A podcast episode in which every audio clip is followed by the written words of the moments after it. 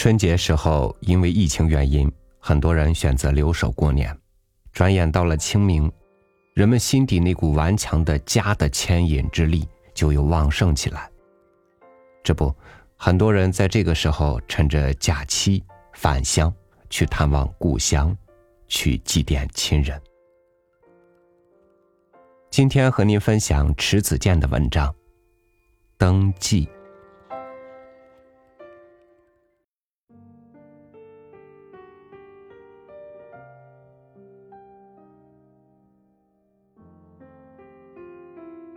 父亲在世时，每逢过年，我就会得到一盏灯。那灯是不寻常的。从门外的雪地上捡回一个罐头瓶，然后将一瓢滚烫的开水倒进瓶里，啪的一声，瓶底均匀的落下来，灯罩便诞生了。赶紧用废棉花将灯罩擦得亮亮的。亮到能看清瓶中央飞旋的灰尘为止。灯的底座是圆形的，木质有花纹，面积比灯罩要大上一圈。沿边缘对称的钻两个眼儿，将铁丝从一只眼儿穿过去，然后沿着底座的直径爬行，再扎入另一个眼中。铁丝在手的牵引下，像眼镜蛇一样。摇摆着身子朝上伸展，两个端头一旦汇合扭结在一起，灯座便大功告成了。那时候，从底座中心再钉头一根钉子，把半截红烛固定在钉子上。待到夜幕降临时，轻轻捧起灯罩，擦的点燃蜡烛，脸生屏气的落下灯罩。你提着这盏灯。就觉得无限风光了。父亲给我做这盏灯，总要花上很多功夫。就说做灯罩，他总要捡回五六个瓶子才能做成一个，不是把瓶子全炸碎了，就是瓶子安然无恙的保持原状，再不就是炸成功了，一看却是一只猪肉罐头瓶子，怎么擦都浑浊。只好弃了。尽管如此，除夕夜，父亲总能让我提上一盏称心如意的灯。没有月亮的除夕里，这盏灯就是月亮。我怀揣着一盒火柴，提着灯走东家串西家，每到一家都将灯吹灭，听人家夸几句，这灯看着有多好。然后再心满意足的擦干火柴，点燃灯去另一家。每每转回到家里，蜡烛烧的只剩下一汪油了。那时，父亲会笑吟吟的问：“把那些光全折腾没了吧？”“全给丢在路上了。”我说：“剩下最亮的光，赶紧提回家来了。”还真顾家呀！父亲打趣着我去看那盏灯。那汪蜡烛油上斜着一束蓬勃芬芳的光，的确是亮丽至极。将死的光芒总是灿烂夺目的。过年要让家里里外外都是光明，所以不仅我手中有灯，院子里也是有灯的。院子中的灯有高有低，高高在上的灯是红灯，它被挂在灯笼杆的顶端，灯笼穗长长的，风一吹刷刷响。低处的灯是冰灯，冰灯放在窗台上，放在大门口的木墩上。冰灯能照亮它周围的一些景色，所以除夕夜藏猫猫要离冰灯远远的。无论是高出屋脊的红灯，还是安闲的坐在低处的冰灯，都让人觉得温暖。但不管它们多么动人，都不如父亲送给我的灯美丽。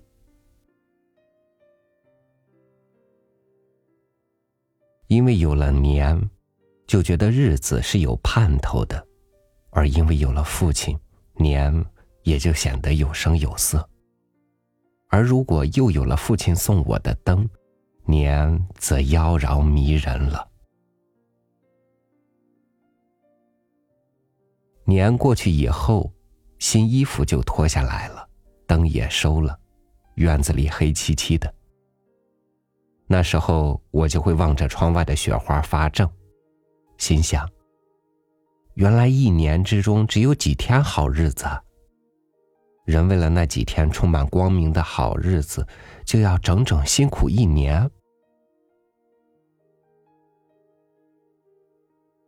我一年年的长大了，父亲不再送灯给我，我已经不是那个提着灯串来串去的小孩子了。我开始在灯下想事情，但每逢除夕，院子里照例要在高处挂起红灯，在低处摆上冰灯。然而，父亲没能走到老年就去世了。父亲去世的当年，我们没有点灯。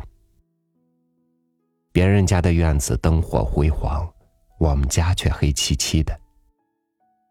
我坐在暗处想，点灯的时候父亲还不回来，看来他是迷了路了。我多想提着父亲送我的灯到路上接他回来呀！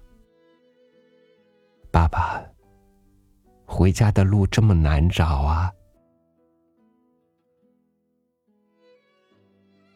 从此之后，虽然照例要过年。但是我再也没有接受灯的那种福气了。一进腊月，家里就忙年了。姐姐会来信叙说年忙到什么地步了，比如说被子拆洗完了，年干粮也蒸完了，各种吃食采买的差不多了，然后催我早点回家过节。所以，不管我身在西安、北京还是哈尔滨。总是千里迢迢的冒着严寒朝家奔。当然，今年也不例外。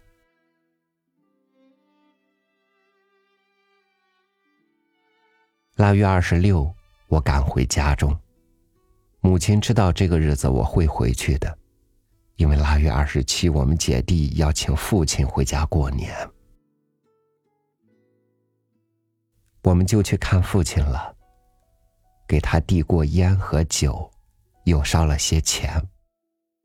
已经成家立业的弟弟就叩头对父亲说：“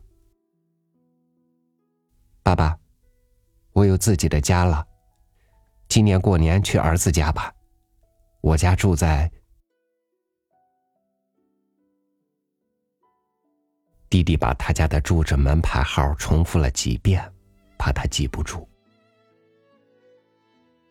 我又补充说：“离综合商场很近。”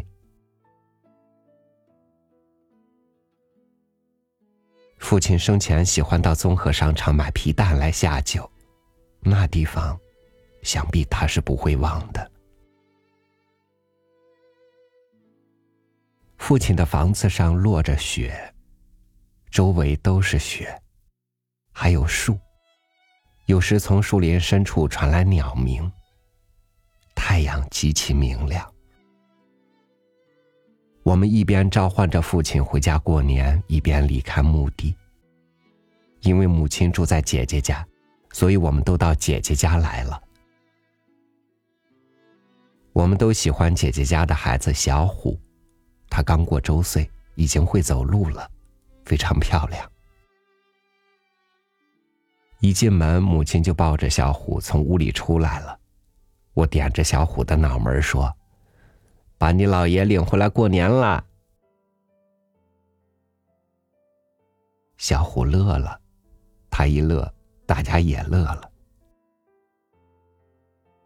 当夜，小虎哭个不休，该到睡觉的时候了，他就是不睡。母亲关了灯，千般万般的哄，他却仍然嘹亮的哭着，直到天亮时。他才稍稍老实起来。姐夫说：“可能咱爸跟到这儿来了，夜里稀罕小虎了。”说的跟真事儿似的，我们都信了。父亲没有看过他的外孙，而他生前又是极端喜欢孩子的。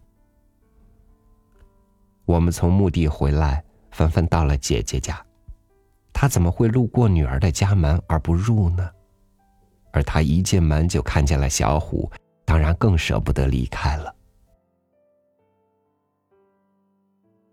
母亲决定把父亲送到弟弟家去。早饭后，母亲穿戴好后，推起自行车，对父亲说：“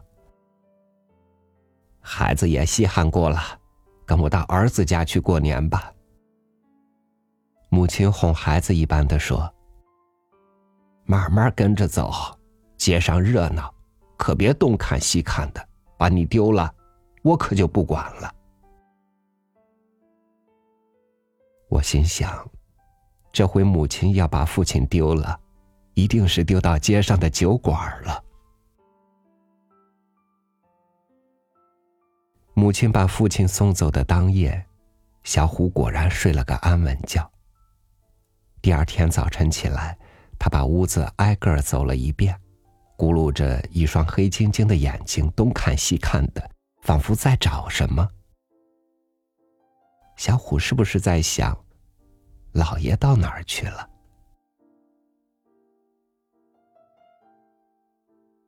初三过后，父亲要被送回去了。我愿意请他回来，而永远不希望送他回去。天那么冷，他又有风湿病，一个人朝回走，会是什么样的心情呢？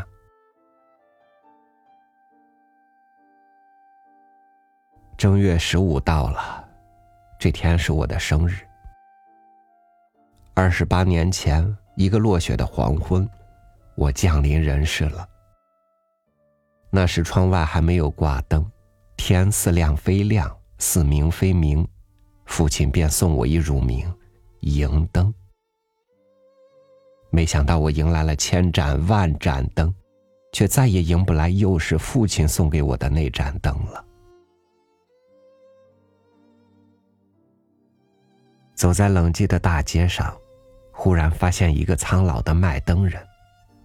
那灯是六角形的，用玻璃做成的，玻璃上还贴着福字。我立刻想到了父亲。正月十五这一天，父亲的院子该有一盏灯的。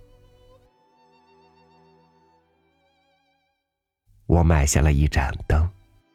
天将黑时。将它送到了父亲的墓地，擦的点根火柴。周围的夜色就颤巍的动了一下。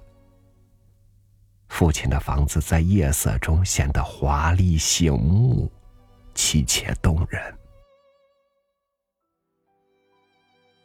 这是我送给父亲的第一盏灯，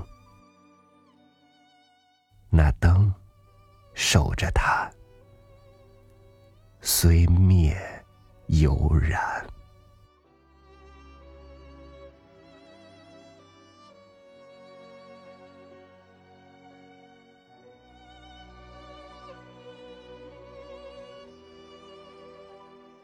因为各自离得远了，亲戚间的情谊也淡薄了许多。而每年的清明，共同祭奠祖先的时候，那一团的和气。又引起多少人对先人的思念，对亲情的依恋和对故土的不舍？愿你阖家幸福，愿清明安康祥和。感谢您收听我的分享，欢迎您关注微信公众号“三六五读书”，收听更多主播音频。我是朝雨，祝您晚安，明天见。